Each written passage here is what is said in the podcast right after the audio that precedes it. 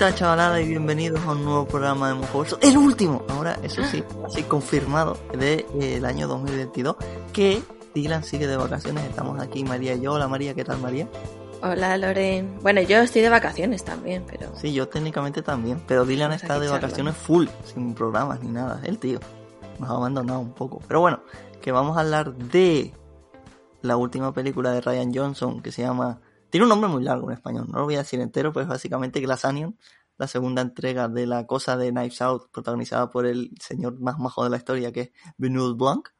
Y eh, eso, vamos a hablar de la última peli, pero antes de eso vamos a comentar cosas. Y como yo tengo más cosas que María, voy a empezar yo. Y voy a hablar de series que he visto, porque he, me he puesto, a, o sea, he vuelto a poner a ver series y he acabado un par y quiero comentarlas, básicamente. La primera que he acabado es Avenue cinco, que es una serie de H B O. Las dos cosas son de H B O, en verdad, pero bueno. Que eh, salió la primera temporada hace dos años o algo así.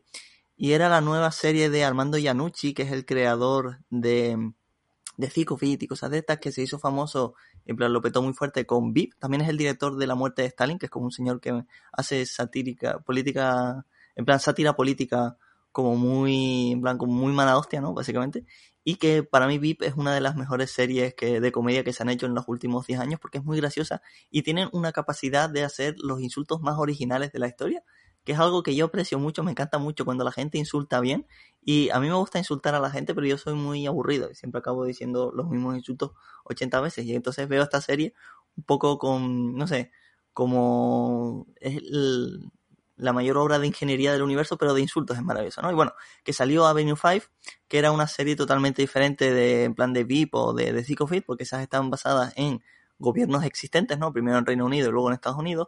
Y Avenue cinco nos cuenta la historia de, en el futuro, un futuro, no sé qué año es, pero es bastante medio, medio lejano, vamos a dejarlo ahí, en el que eh, se monta la Avenue cinco, que es un, la primera crucero, eh, crucero espacial cósmico de gente hiper mega rica que va por el espacio, ¿no? En plan, haciendo sus cosas con una nave espacial y va ahí, ¿no? En plan, como de crucero espacial, ¿no?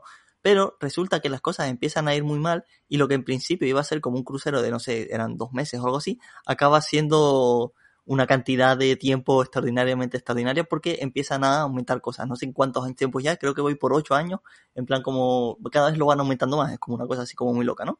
Y eh, la serie está protagonizada por Hugh Laurie, que es, en plan, evidentemente House, para que no lo conozcan, que ya salía en Veep haciendo un personaje asquerosamente increíble, y eh, es el capitán del, de, de la Avenue cinco y todo el rollo. También está el señor, que no me sale el nombre, que es el Olaf de, de Frozen y todo el rollo. Hay como gente eh, así conocidilla de películas, o sea, de series de comedia y todo el rollo, que está como muy guay, ¿no? Y la primera temporada, en su momento, a mí no me terminó de enganchar del todo, o sea, me gustó, me la vi, evidentemente, pero se nota que estaban ahí como lo típico cuando pasan comedias, ¿no? Que falta crear como, en plan, el, el pillarle la química a los personajes, lo que funciona, qué chistes no funciona, qué relaciones están divertidas, cuáles no y todo el rollo.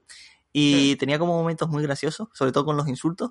Pues en la segunda temporada eh, cogieron absolutamente todo lo bueno de la primera temporada, dejaron todo lo malo de la primera temporada y es un triunfo de principio a fin. Hay un capítulo que es, en plan, de comedia a comedia, yo nunca me había reído tanto en muchísimo tiempo, con ese capítulo en concreto, en el que pasan muchas cosas, es como muy estúpido, y es increíble, la verdad. O sea, si te gusta el humor así un poco cabroncete, y tienes H B O, ¿entiendes? Avenue cinco es, en plan, buena serie, sobre todo la segunda temporada, que, como digo, pega un salto bastante loco de calidad, y es como, en plan, muy muy graciosa cuando se pone, y me gustó mucho. Y ahora está la tercera confirmada, más o menos, está pseudo confirmada, es como una movida un poco rara, pero me da que la van a hacer y me lo voy a gozar porque va a ser increíble y la quiero mucho. Evidentemente no llega al nivel de Veep, creo yo, pero bueno, no se puede tener todo en esta vida y está bonita, pero bueno, en fin. Otra serie que he visto es la primera temporada de How To con John Wilson, que es eh, una serie en el sentido de que está hecha por capítulos, pero es una de las cosas más raras que he visto yo en televisión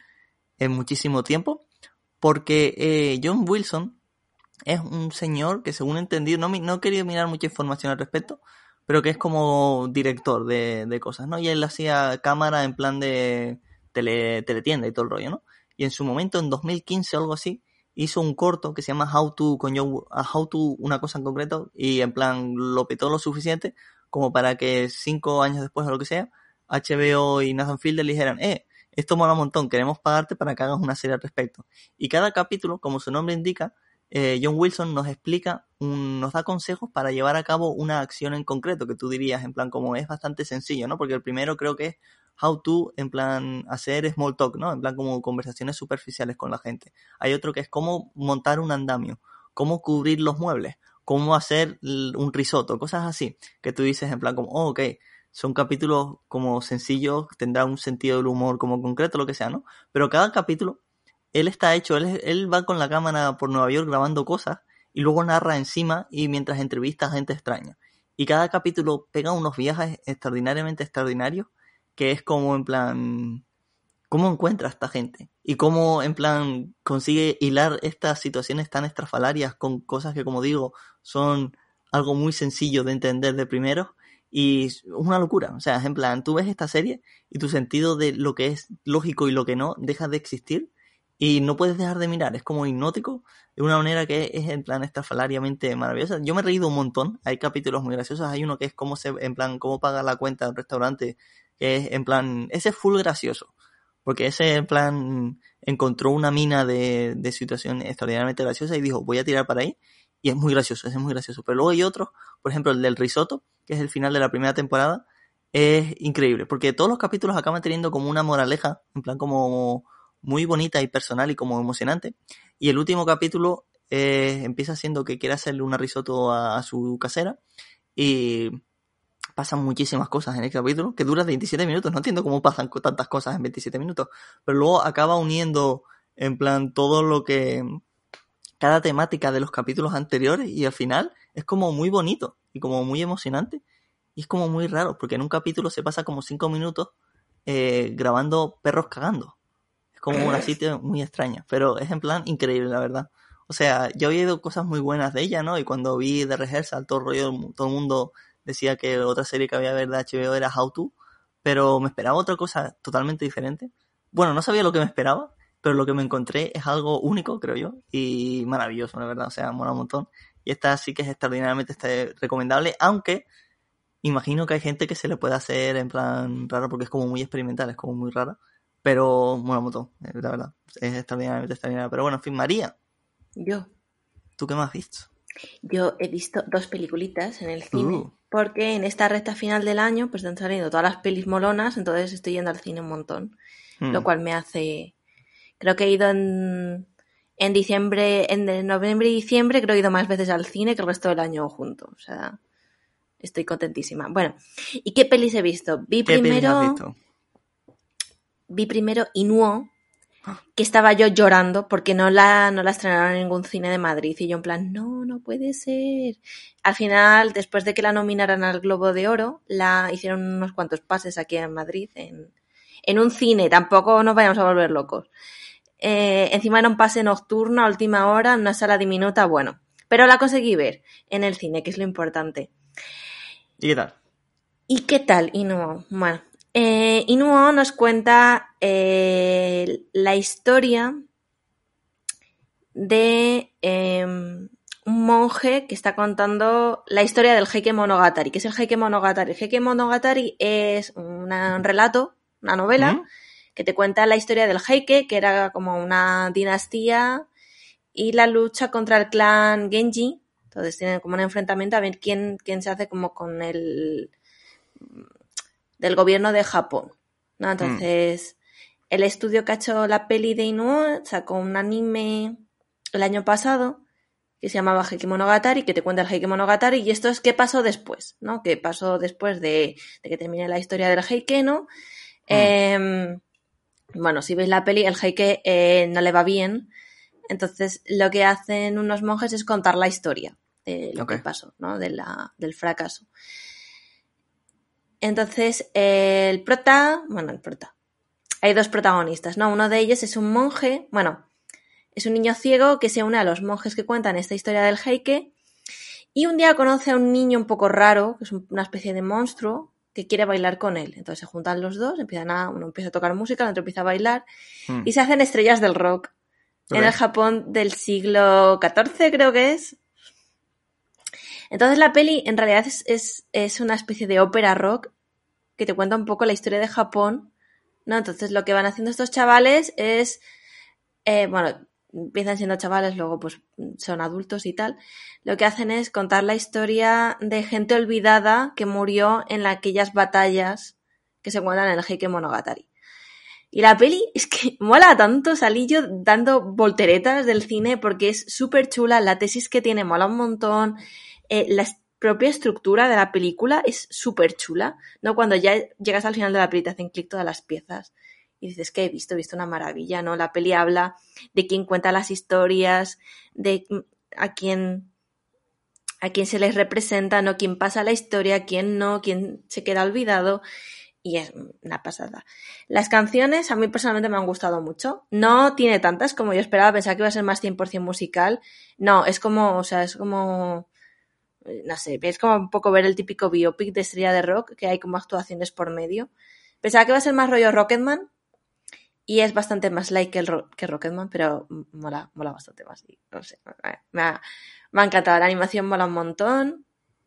El diseño está hecho por... Taiyo Matsumoto, creo que es el, el, el de Sunny. Eh, y no sé, es la hostia. O sea, a mí me ha... Sí, Taiyo Matsumoto es el, el director. O sea, el director no, el, el perdón, el diseñador de, de personajes y el director es eh, Yuasa, que es la, la leche. Y eso, yo estoy a tope con el estudio Saru. Creo que él, solo hacen maravillas y ya estoy... deseando de ver su siguiente, la siguiente cosa que sacará el estudio, que aunque no todas de hecha por Yuasa, es, es increíble. Aprovecho también para recomendar Heike Monogatari. Yo de hecho recomiendo que se vean seguidos, en plan, ¿te ves tú? Heike Monogatari, que son once capitulitos súper majos, que también es una historia sobre contar historias, y luego te ves Inu-Oh, que es un poco eh, la gente que queda apartada de la historia. Y mola, mola muchísimo, la música además mola un montón, es como una especie de... Es como si mezclas Queen con música tradicional japonesa, que es una cosa que parece que no debería funcionar, pero funciona súper bien. Y, y ah, está guapísimo. Encima, los actores de voz son cantantes. Y yo no sé, es que el trabajo de voz también es extraordinario. No sé, me mola un montón. A mí me, me flipa esta peli. Los malos dijiste que son Genji. No son los malos. Son, eh, a ver, son como el rival, pero...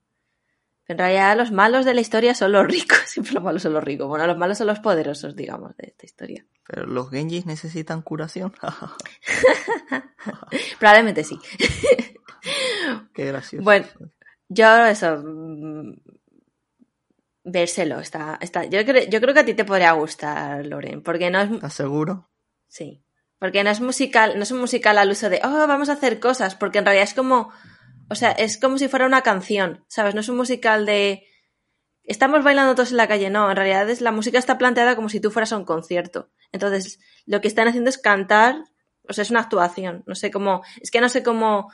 Es que no sé, no se me ocurre ninguna película que sea y que haga lo mismo. Pero es como, como si tú hicieras una peli de un concierto... Bueno, hicieras una peli en la que hubiera dos escenas que fueran actuaciones de concierto, tres actuaciones que son... Mmm, se parece más a Yuri on Ice, creo, que cualquier otra cosa, ¿sabes? Como en Yuri on Ice hay una historia y de pronto ves las actuaciones y tú ves las actuaciones y sigue la trama, pues esto igual, esto tú ves la historia, los personajes actúan, tú los ves, oh, qué extra, qué guapo, y sigues. Aquí creo que no están, no la han traído, creo, tristemente. La trajeron a cuatro cines y luego ya cuando la nominaron la trajeron a Madrid y a Barcelona, mm. eh, pero ha pasado un poco desapercibida, a mí me da mucha pena. Porque claro, es un peliculón. También la peli es rara, rara que flipas, porque tiene fantasías, o sea, tiene como trama fantástica, como que existe... Bueno, en Heike Monogatari también existía, también había como una cosa ahí de magia. Y aquí también. Demonios, ¿no? Hay... No, es... Bueno, no sé, como... Hay espíritus, digamos. Hay como ¿Hay elementos. Creo que podrían ser yokai. Sí, hay yureis, claro, hay fantasmas, sí, yureis. Eh... Y hay un elemento fantástico. Hay una máscara returbia, como en JoJo's. Está, mm, está guay.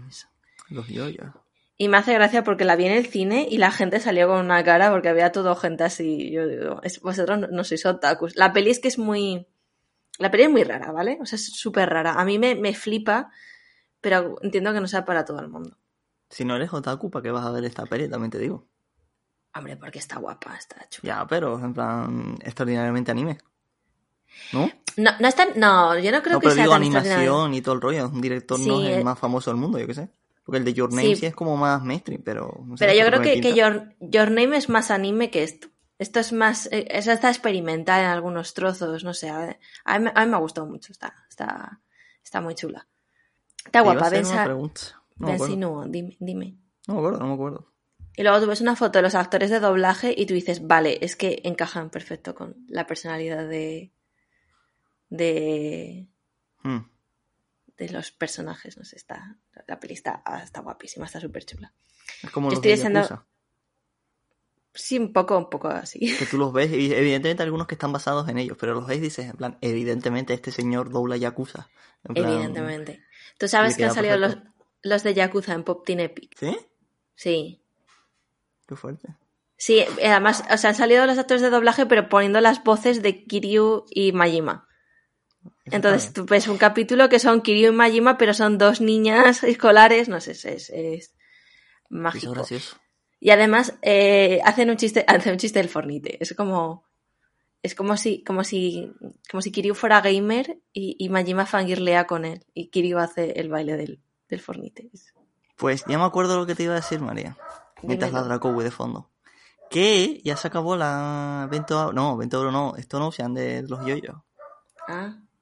¿Y qué tal? Pues yo me los veo una a la semana, así que aún me quedan unos cuantos, pero está bonita, la verdad. Tengo muchas ganas de saber eh, qué opinas del final, porque yo al final me quedé en plan... Me levanté y me fui. En plan, estaba yo... Dije, hmm. Pero mal. Bueno, ya lo verás. No, no, no me parece mal final, pero es como mucho que pensar. Mm, ok. El de Vento Aureo es como en plan... Pues nada. Es que un poco... Es un po- Es un poco, es un poco... Me he visto El Padrino sí. Y estaba muy guapo. Me ha gustado mucho El Padrino. Mm. No, lo peor de Vento Aureo que hicieron es que, en plan, partieron la pelea mitad, la pelea final en dos capítulos y la pelea final eran veinticinco minutos, lo que significa que en un capítulo hubo veinte minutos de pelea y en el otro hubo cinco. Y estuvieron dos semanas entre capítulos y eso fue mortal. Y en plan, estaba yo súper hipeado, en plan, chubos, va a pasar algo con súper loco, va a ser súper intenso. Entonces, a los dos minutos, en plan, como, bueno, pues ya está, adiós. Bueno, pues, y es como no. Un poco epílogo el resto. Es un poco una cosa un poco rara lo que hicieron ahí. Pero bueno, en fin, esta me está gustando. Me cae bien Jolyne. Es maja. Es, es, es fantástica. O sea, es excelente. Hmm. Excelente personaje. Es como rubia, está bien. Que es gracioso porque, en plan, técnicamente la mitad de los protagonistas de los yoyos son rubios. Está Dio, más o menos. Está JoJo y está Jolyne. Que es medio teñida, en verdad, no lo sé. Es un drama eso, pero bueno, en fin. Jolyne, que, sí. Mira ¿Qué? Como que bien hilo esto. Hablando de, de cosas protagonizadas por gente rubia, eh, me he pasado un videojuego, María. ¿Cómo te quedas? ¿Qué videojuego? L- Loren, ¿nos falta ya una peli? Ah, verdad, perdón. Bueno, si quieres hacemos es que, Monkey. No, no, no, no, es que en plan pensaba que habías hecho una peli, es que estaba aquí callando a mi perro y no miré el guión, perdón, sí. No, no te, Yo, no lo te tenía preocupes. Hilado perfecto. Oh. No, encima esta peli no está protagonizada, no sale nadie rubio en esta peli. No, bueno. no he fallado, he fallado. Sigue, no María, por favor. Eh, la otra peli que he visto ¿Mm? Ha sido Broker, la última peli dirigida por Kore-eda, que es un famoso director de cine japonés. Que hace pelis muy tristes. O sea, tú oh, cuando no. vas a ver una peli de Kore-eda tienes que coger tu paquete de Kleenex y decidir y estar preparado, ¿no? Tener te, te conciencias para ver una cosa extremadamente agridulce o extremadamente dramática. Kore-eda ha dirigido, por ejemplo, eh, Nuestra hermana pequeña, que es eh, una obra maestra, es estupenda. No es, no es nada triste, es bastante... Es cookie, está bien. También dirigió hace un par de años, hace dos o tres años, Shoplifters. Eh, super guay, buena película. Y este año ha dirigido Broker, que lo que destaca es que todo el casting son actores coreanos. De hecho, el sí. prota es el prota de Parásitos, es el padre de Parásitos. Mm. Entonces, ¿de qué va Broker? Broker va eh, de dos, dos señores que tienen como una especie de side job en el que venden bebés. Entonces, okay. un día coge, uno de ellos trabaja en una iglesia que tiene una cajita de estas para meter bebés. ¿No? Para abandonar bebés, tú metes a ti a tu bebé en la cajita, entonces ellos lo cogen y lo intentan vender a algún matrimonio que por la razón que sea no pueda adoptar y quieren un, tener un hijo. Hmm. A todo esto se les une la madre en el proceso, eh, también ella para supervisar a quién le venden al hijo. Y mientras tanto hay dos policías que están investigando y que lo que quieren es pillarle con las manos en la masa para detenerles. ¿no? Sí. Entonces, con este planteamiento, pues es una road trip en la que están todos estos personajes a ver si venden al bebé o no. Entonces, bueno, la peli es muy bonita. Eh, tiene un, ciertas opiniones que yo las veía y decía, ¿estás seguro mm. sobre esto, Kore-eda? Pero aparte de eso, es una peli muy bonita, muy adorable, muy cookie, quizás un poco lenta para mi, para mi gusto. Creo que hay escenas que no dan tanto de sí, como para lo mucho que las alarga, pero a cambio tiene escenas preciosas, súper bonitas. Y está muy bien, me ha gustado mucho. También la han estrenado como en cuatro cines en todo Madrid, así que me he tenido que ir al Quinto Pino a verla, pero bueno, ha merecido la pena. No me ha gustado tanto como Inu-Oh. Yo desde ver no. Broker o Inu-Oh, Inu-Oh está mejor. Además, ideológicamente también me parece más interesante la tesis que tiene que la de Broker. Que aunque la de Broker sea un poco... Una familia puede tener cualquier forma, que me parece que es bonito, pero t- tiene, tiene cosas... Tiene opinión sobre el aborto que tú dices... Hmm. Hmm. Are you sure no, about that? Pero no está bien. Bob. No. Y luego sale también Donna, Donna Bae, Bae Donna, no sé cómo se pronuncia su sí. nombre, que es la de Sense eight. Sense eight, sí. Que está estupenda, que siempre es... hace... Es, además, siempre la castean, hay muchas pelis coreanas en las que sale ella casteada como policía muy seria y creo que clava el papel siempre. O sea, siempre es como tiene mucho aspecto de, de persona muy profesional y... Está muy guay. Es una reina exagerada. Me estaba mirando el letterbox de Song Kang-ho, que es el protagonista de Broker y de Parásitos. ¿Saben qué otra película sale? ¿En cuál? En Snowpiercer. ¿Y sabes quién sale en esa peli de Snowpiercer también? ¿Quién sale?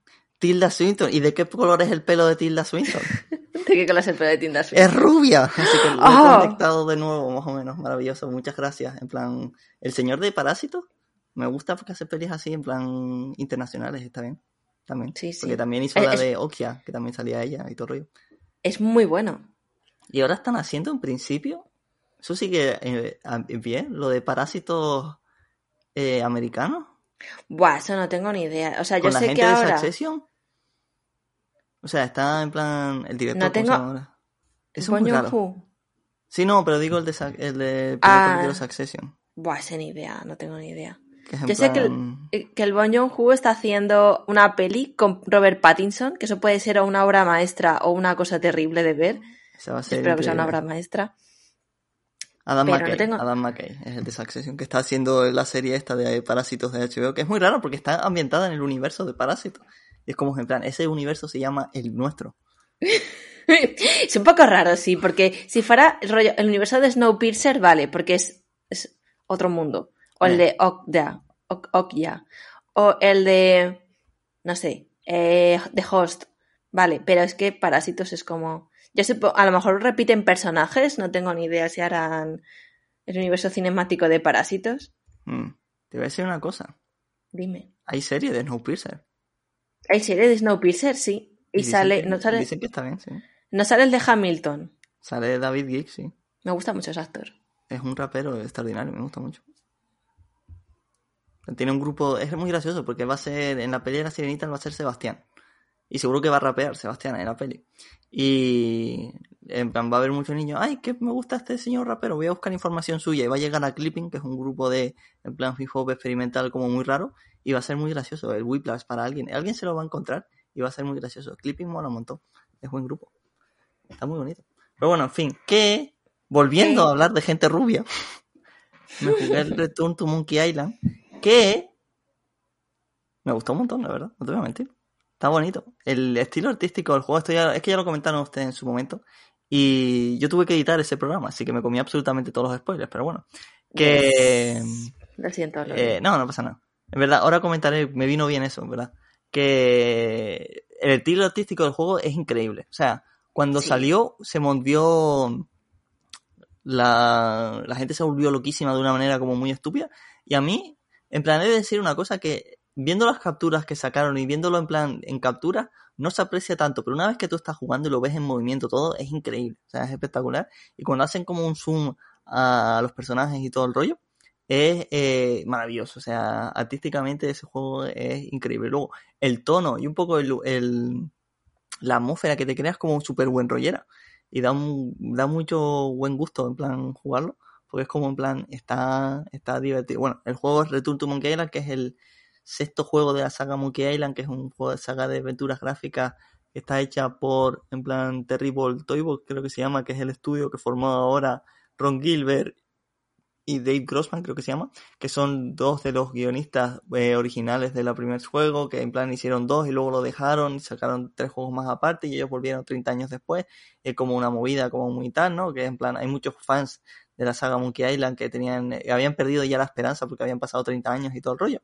Y yo no soy para nada uno de ellos, porque yo intenté jugar el primero en su momento, bueno, en su momento no, años después, y me pareció horroroso, en plan como creo que aguanté una hora, porque los puzzles me parecieron como insufribles y luego el sistema este de los verbos es eh, no me gustan, era como muy eh, complicado por simplemente por existir, porque en vez de decir, oh, hay un fuego, voy a apagarlo con esta, en plan, botella de agua, tienes que abrir la botella de agua, acercar botella de agua al fuego, echar botella de agua al fuego, es como en plan, déjame ponerla cerca y que se lo haga automático, ¿no? Y este juego tira, pasa de eso totalmente y es como más en plan sencillo a la hora de cómo están planteados los puzzles, y tiene alguno que es como más en plan enrevesado y con un humor un poco así, una lógica un poco estrafalaria, pero aún así eh, no tuve que mirar prácticamente ninguno, porque el juego, una cosa que está guay es que el juego tiene como una guía eh, en la que te dice, bueno, un libro de pistas que básicamente te va diciendo como si estás mínimamente atascado, el juego te va diciendo al principio como pistas más.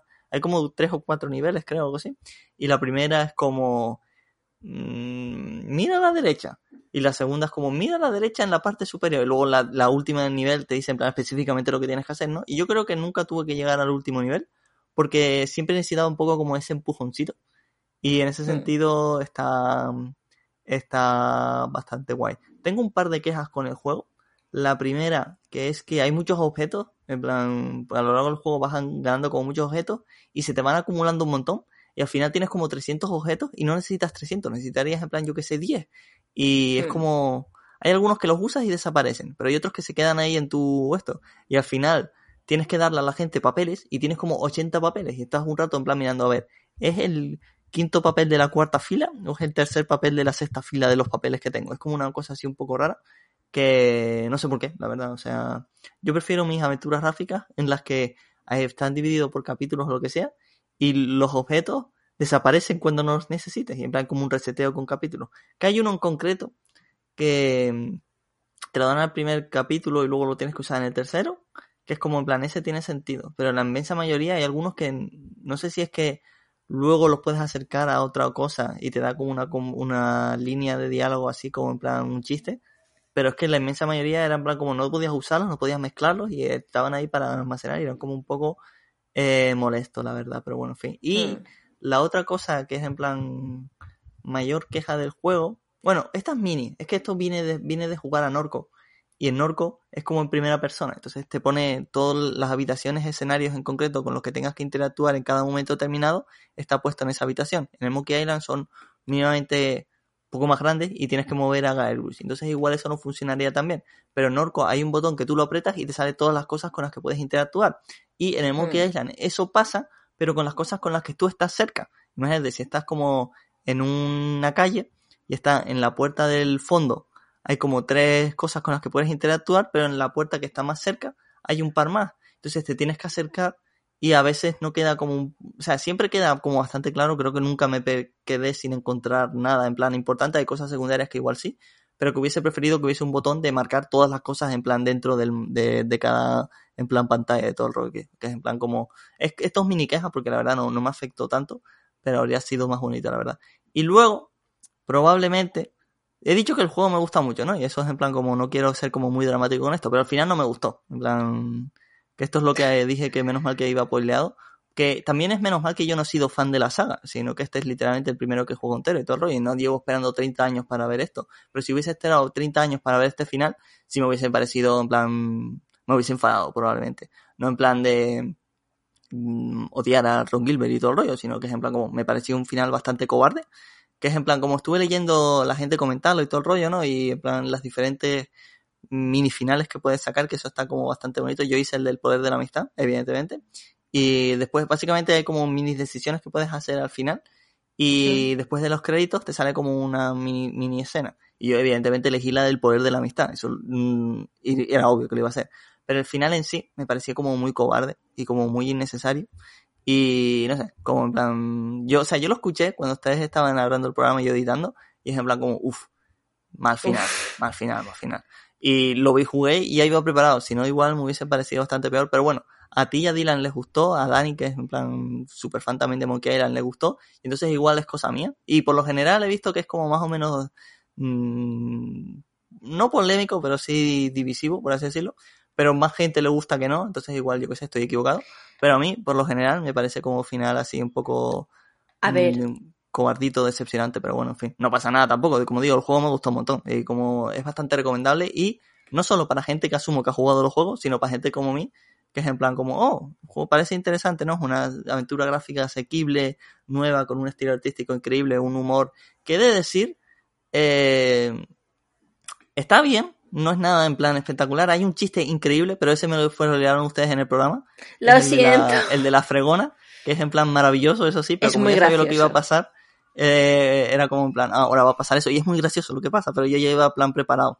Y de resto, en plan, viniendo de High on Life y especialmente de Norco, Eh, el humor me pareció como un poco más flojo que comparado con esos dos juegos, que evidentemente Norco es un juego depresivo por otro lado, pero es como muy gracioso cuando quiere hacerlo y está correcto, la verdad. Pero eso, me duró ocho horas, creo, nueve, y son fueron nueve horas de buen rollo todo el rato y da gustito jugar. O sea, hay veces que pasa que juegos intentan ser como maduros y en plan como tocar temas violentos y todo el rollo, y a veces funciona, a veces no, pero este juego dice, vamos a hacer buen rollero, y lo vamos a hacer bien, y lo hacen muy bien, y da gustísimo, da un montón de gustito jugar, y yo creo que va a haber más, y en plan, si hay más, yo me los voy a mandar, eso sí, en plan, cero duda, porque como digo, buen rollo y además asequible, el, el esto de las pistas, en plan, soluciona prácticamente todos los problemas que yo tenía con la saga, y es como a tope, la verdad, con, con el juego, en plan, muy esto, salvo el final, que como digo, me pareció un poco más, pero bueno, es lo que hay, no pasa nada tampoco. ¿Qué vas a decir, María? No, que bueno, yo creo que... que... que ha cumplido su cometido, ¿no? Porque no, te has metido en el fandom de... de... Bueno, sí, o sea, te has metido, no voy a jugar ninguno de los viejos, y si salen nuevos sí, pero en plan correcto. Lo que debería pasar ahora es que Disney Plus se diese cuenta de que Lucasfilm es parte de ellos y que aparte de Star Wars, Indiana Jones, tienen más cosas y deberían hacer una serie de animación con el, con el estilo artístico de, de esto, contando las aventuras anteriores. Deberían hacerlo. No sé por qué no lo hacen, pero en plan debería ser. Hmm, podrían. Entonces, ¿cuál ha sido? ¿Te alegras de haberlo jugado? Sí, no. ¿no? O sea, sí. ta, ta, al final te convencimos, Dylan y yo. Sí, sí. O sea, sí. Tenía mis dudas, pero está guay. Hay, eh, yo, la verdad, es decir que yo no he jugado ninguno, pero más o menos me sé todo lo que pasa. En plan, a nivel lo tocho, al menos en los dos primeros. Y sí. Entonces, había cosas que eran como, ah, esto pasa en el uno, esto pasa en el dos, en plan, como entiendo esta referencia. Hay otras, hay como un montón de, en plan, porque el juego va un poco de la nostalgia, ¿no? En plan de... volver a lugares en los que has ido y todo el rollo, y hay como muchos chistes en plan como, ah, aquí pasó esto no sé cuánto, que asumo que es en, juego, en algún otro juego, y es como en plan como, si lo he jugado digo, ah, en plan, seguro que lo pensaste tú, en plan llegando y dice, ah, aquí está el puzzle de no sé qué movida, y luego Guy Bruce dice, ah, aquí pasó esta cosa en concreto, no sé qué, no sé cuánto, y eso está, está bonito, pero como digo, eh, como no he jugado, para mí añade como carácter al mundo y un poco al personaje de Guy Bruce, que me hace mucha gracia porque es en plan un capullo, es increíble. Es muy gracioso lo, lo estúpido que es. Y en plan, lo mala gente que es, en plan, como a las cosas que quiere hacer, es como muy gracioso. Pero eso, eh, está bonito, muy recomendable, la verdad, diría yo. Pero eso, que al final no me gustó. Pero de resto sí, o sea, no es, es como un poco, o sea, menos que Signalis, ¿no? Que es como el hiperjuegazo, es absolutamente perfecto todo. Y los últimos quince minutos son los más flojos del juego. Que es en plan como... En ese igual es peor porque yo no sabía que los quince minutos de, de Signales iban a ser lo peor, pero es como en plan, el resto es tan bueno que aunque haya un, el final sea un poco más decepcionante o lo que sea, es como en plan, pues, pues nada, o sea, no puede sí. ser perfecto de principio, de pe a pa, ¿no? En plan, como tiene que haber algo malo en todas las cosas, ¿no? Y evidente, y eso, que en plan, está guay, la verdad me gustó. ¿Algo que me quieras preguntar, María? No. De Monkey Island, mi experiencia con los mon, la isla del mono. No sé, no se me ocurre. Ah, joder, que es una pena que no esté Dylan, porque te diría... No. Hablaríamos del final, eso estaría bien. P- sí, pero me alegra de que te haya gustado. Mm. De todas maneras, hay mucha gente a la que no le ha gustado al final o no la ha convencido, ¿eh? O sea, no eres... No, ya, ya, no, por eso lo digo, que en plan... O sea, diría que más gente que no sí le gustó, pero que yo creo que lo esperaba, en plan Ron Gilbert y compañía, porque eran como un final, es como un final muy suyo, y yo creo que se lo... De todas maneras, es que los finales de Monkey Island no son el punto fuerte de Monkey... A mí me pasa con Monkey Island, o sea, esto va a venir alguien y me va a asesinar, pero me pasa un poco como con Terry Pratchett. Terry Pratchett me parece que no hace finales demasiado buenos. O sea, tiene principios que son extraordinarios, pero los finales siempre como que se desinfla un poco. Tiene, tiene novelas que tienen finales muy buenos, como Ronda de Noche, o a mí me gusta mucho el final de, de Regimiento Monstruoso, pero otros libros es en plan, bueno, esto es porque había que chapar esto, y a mí me parece que Ron Gilbert es un poco, bueno, pues hay que chapar, vámonos todos para casa ya. Pero mm. aún así me, me ha gustado, me ha parecido que pega. Estaba leyendo un podcast con él, en plan que le entrevistaban a los dos, y le preguntaban un poco sobre el final del dos, de Monkey Island dos, que es el, el polémico, y dice que mientras jugaba, estaba escribiendo el primero y el dos, él tenía como una idea básica de qué era el final, pero no tenía idea de cómo plasmarlo, y pasaban los meses y él, él dice que perdía horas de noche en plan de dormir, porque estaba preocupado, porque no sabía cómo acabar el juego, y de repente, como cuando quedaba muy poco, se despertó un día y dijo, va a ser, en plan, esta cosa como muy concreta, y luego fue esa cosa muy concreta, pero que eso, que le vino de repente. Y no sé, en plan como más gracia, tiene un poco de sentido. Que, o sea, temáticamente no me parece mal y tiene como un corazoncito al final y tal, pero en plan, que no quiero entrar en spoilers. Pero eso, no sé, es como un poco cobarde a la forma de, de hacerlo, la verdad, pero bueno, en fin. Que eso, hablamos de una peli, María. ¿Hablamos? ¿De qué peli vamos a hablar, María? Vamos a hablar de Puñales por la espalda dos. Dos puñales, dos espaldas. No, no se llama así. Debería. Debería. No hay cuchillos, en verdad, en la peli. O sea, sí, puñales. Sí que hay. Pero puñales bueno, hay, no. Hay cuchillos, puñales no hay. Claro, los puñales son de la primera, por eso... Ya, pero se llama Knives Out, la saga. Knives Out, porque tienen que, tienen que hacer ahí... Yo a mí me gustaría mucho... ¿Mm? Eh, que la tercera peli... Bueno, vamos a... O sea, bueno...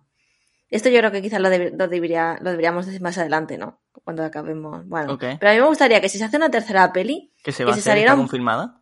Vale, que se saliera un poco... O sea, que diera un girito al girito porque ya me parece... Me parece que ya, hay, ya está la primera y la segunda tienen muchas cosas en común. Sí. Fuera de... Y creo que eso haría que la tercera fuera un poco predecible. Entonces creo que la tercera peli debería tener... Sí.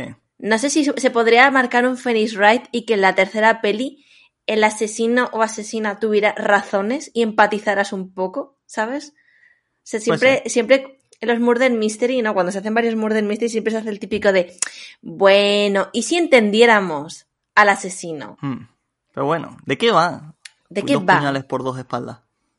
Pues va de que, eh, como en Mamma Mía, eh, nuestro grupo de personajes van a una isla en Grecia a vivir unas vacaciones que flipas. Y entre estos sí. visitantes está Benoit Blanc, el mejor detective de, de, de, del cine. ¿Para ti es el mejor detective del cine? Eh, sí. Ok. Yo creo que de, del mundo no, porque hay detectives que me gustan más. Pero ¿como por ejemplo? Eh, como por ejemplo, Profesor Layton, Phoenix Wright, okay. Me gustan mucho. Pero de, Phoenix Wright no es detective, es abogado. Bueno, pero entra en detective. No. Dentro de la historia es el detective de la historia, porque el detective de un show es, es un patata. Pero en realidad es, es, es buen personaje, pero, pero no, no es buen detective en absoluto. Es un señor que está que está por ahí siendo Colombo dos, porque me hace gracia, en Japón hay como ochocientos Colombos en, en cosas así de, de, de misterio. Mm. Pero bueno, que va a Grecia y... ¿Y? ¿Por qué y... va a Grecia? Porque, eh, porque le han mandado una cajita hmm. en la que un señor muy rico invita a todo el mundo a que vaya a su mansión porque va a ser su asesinato. ¿Ah? Entonces, la idea es que él vaya, ¿no?, y ayude a resolver el asesinato de este señor en cuestión. Hmm. ¿Qué pasa? Pues cosas. Entonces, creo que podríamos empezar una primera parte sin spoilers y luego sí. ya decimos, va a haber spoilers. Y ya hacemos, ya contamos a todo trapo. Pero bueno, a mí, eh, impresiones, ¿qué te ha parecido la peli, Lorena, así en general? A mí, me gustó un montón. O sea, viendo la ¿Sí? peli me lo pasé en plan increíble, porque es como muy graciosa. Hay situaciones, eh, como chistes muy, muy graciosos. Hay un personaje que es el de Birdie, el que está protagonizado por el de Kate Hudson, que es, al principio es como súper obvio. El, y, o sea, fue un poco decepcionante cuando empieza a hablar, porque es como en plan, oh, mmm, Ryan Johnson está siendo como súper obvio, ¿no? Señora blanca, rica, que es racista, pero en plan como, uy, yo no lo sabía, era como muy obvio. Pero a medida que va pasando la peli van pasando cosas y hay un chiste al final que es, en plan, extraordinariamente increíble. O sea, ese es, es para mí es el más gracioso de, de toda la peli. Pero luego hay un montón de interacciones con los personajes que son muy graciosas, la verdad.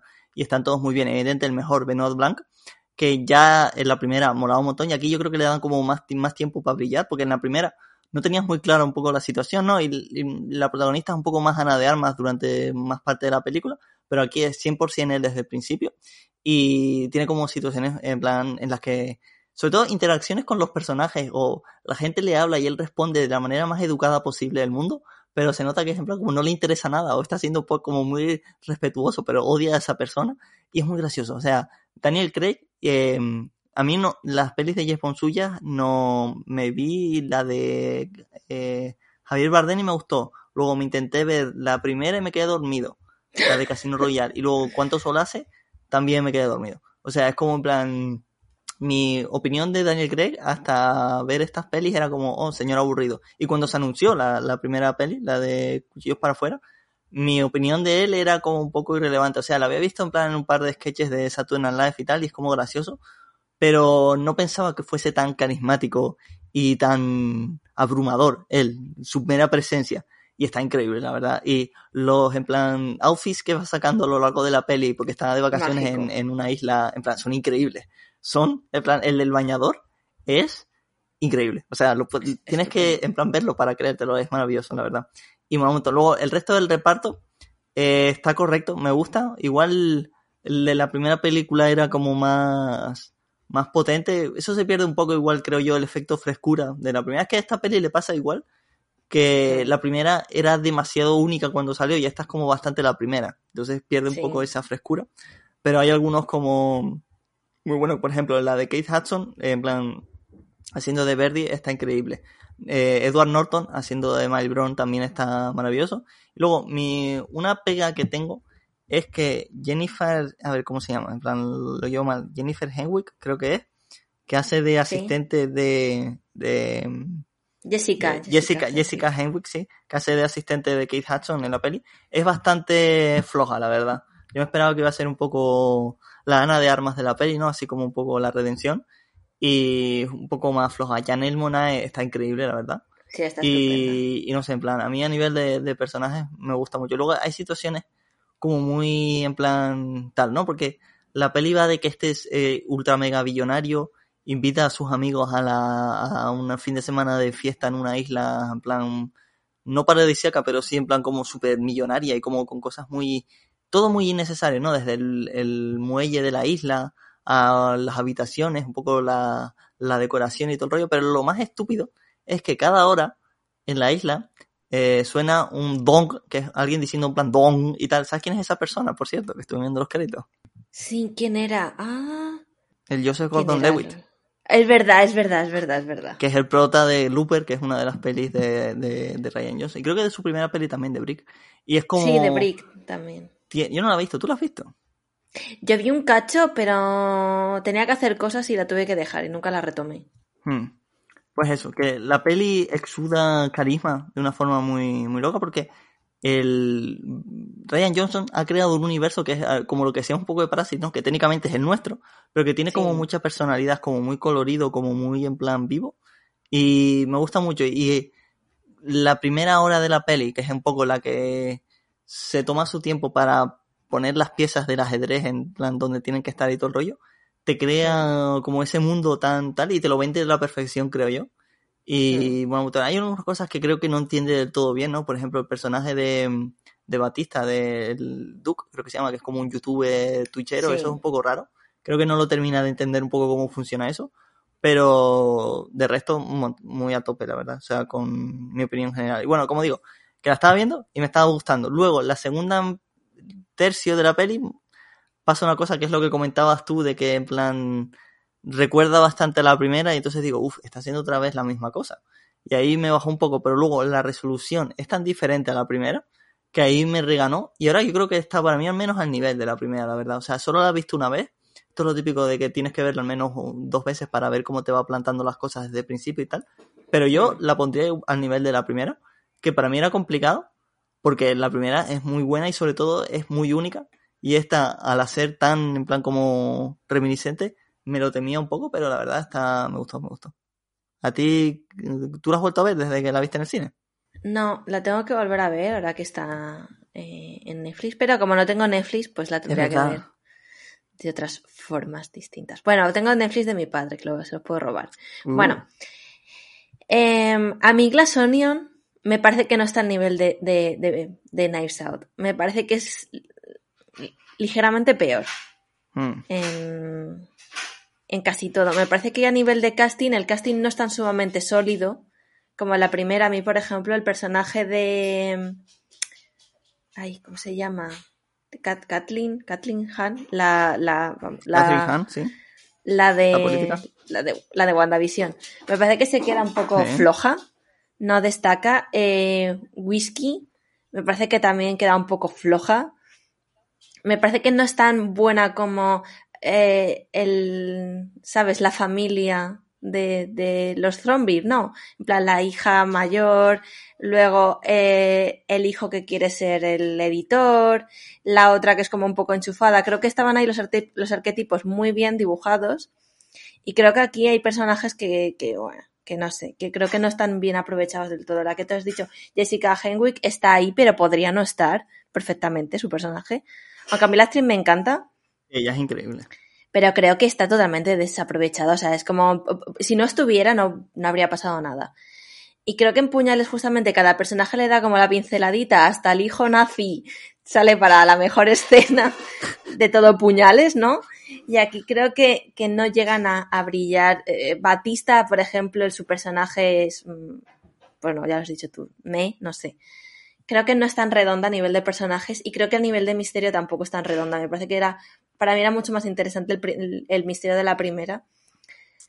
Y yo creo que... que, que que, no sé, la relación entre el personaje de Ana de Armas con, con Benoit Blanc me gustaba más. Que, mm. que Janelle me parece estupenda, me encanta ella, pero me parece que su relación no está tan, tan bien. No sé cómo...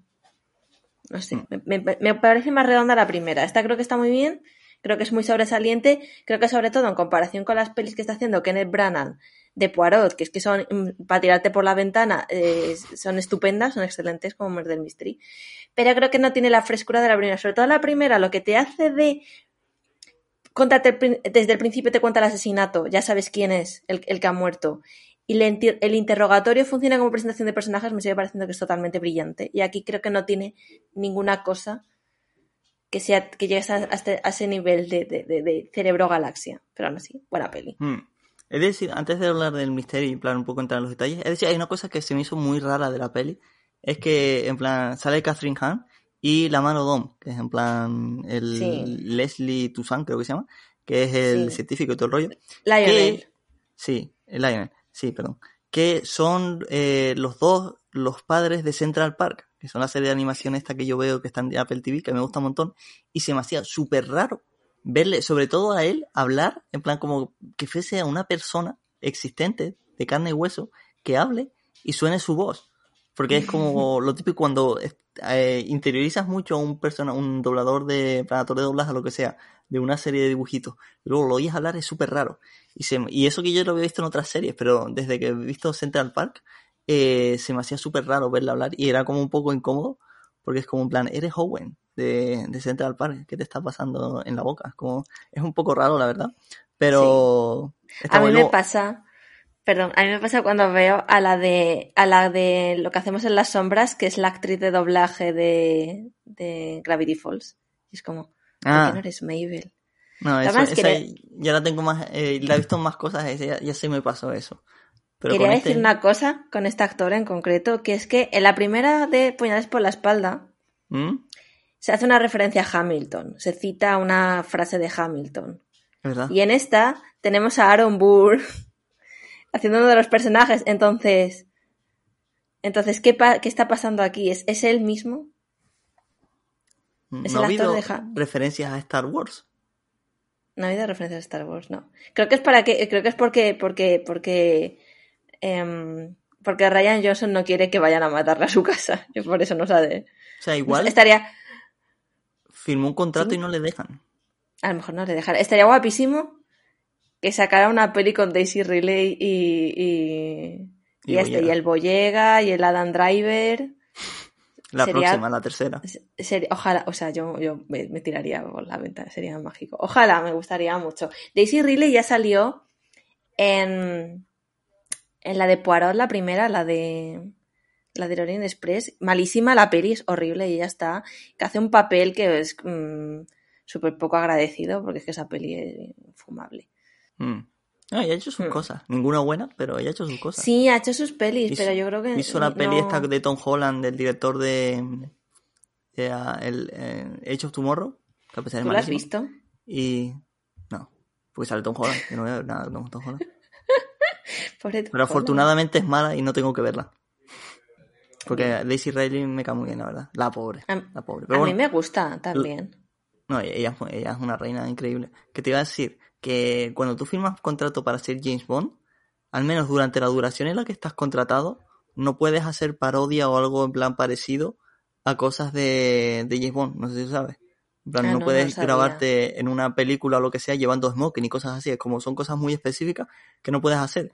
Y técnicamente Ryan Johnson tiene una trilogía, cosa que igual no va a pasar nunca, que igual sí, y entonces igual no puedes hacer referencias a Star Wars mientras lo, lo habla. Que estaba viendo yo el otro día un podcast De, en el que le entrevistaban del Mark Maron y él decía que grabar el episodio ocho fue la mejor experiencia en plan profesional de su vida y que él está muy a tope y tal, y en plan fue como bastante cordial para con el final de, de, de la polémica y todo el rollo, lo cual es como en plan, este señor es demasiado bueno, la verdad, pero es muy majo, la verdad, la entrevista está bastante bien, es muy gracioso él y habla mucho de Brick y todo el rollo, pero bueno, que, que está bastante guay. ¿Hablamos del misterio?